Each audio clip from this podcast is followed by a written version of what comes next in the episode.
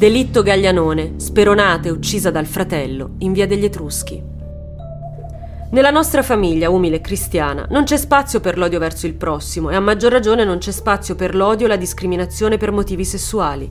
Eravamo solo preoccupati per Paola. Sentivamo il pericolo di una frequentazione con una persona, ad avviso di noi genitori, poco affidabile. Queste le parole dei genitori di Maria Paola Gaglione, all'indomani della sua morte, provocata dal fratello Michele Antonio, che non accettava la sua storia d'amore con Ciro, transgender, fidanzato della giovane. Michele, infatti, sembrava non voler accettare l'omosessualità della sorella e ancor meno quel ragazzo che, a suo dire, aveva contagiato Maria Paola. Forse, proprio per scappare da quell'ambiente familiare così bigotto, la ragazza appena 22enne e Ciro avevano deciso di trovare una sistemazione solo per loro e, fatti i bagagli, si dirigevano in scooter verso Acerra. Al loro covo d'amore, però, i ragazzi non arrivarono mai, perché a raggiungerli fu Michele, che per 16 minuti li inseguì con il suo motorino. All'altezza di via degli Etruschi, Michele diede un calcio allo scooter sul quale viaggiavano i due, facendo sbalzare la sorella e il suo ragazzo dal sellino. Poi, senza nemmeno volgere lo sguardo a Maria Paola, morta sul colpo dopo aver sbattuto la testa contro una colonna di cemento, scese dal suo motorino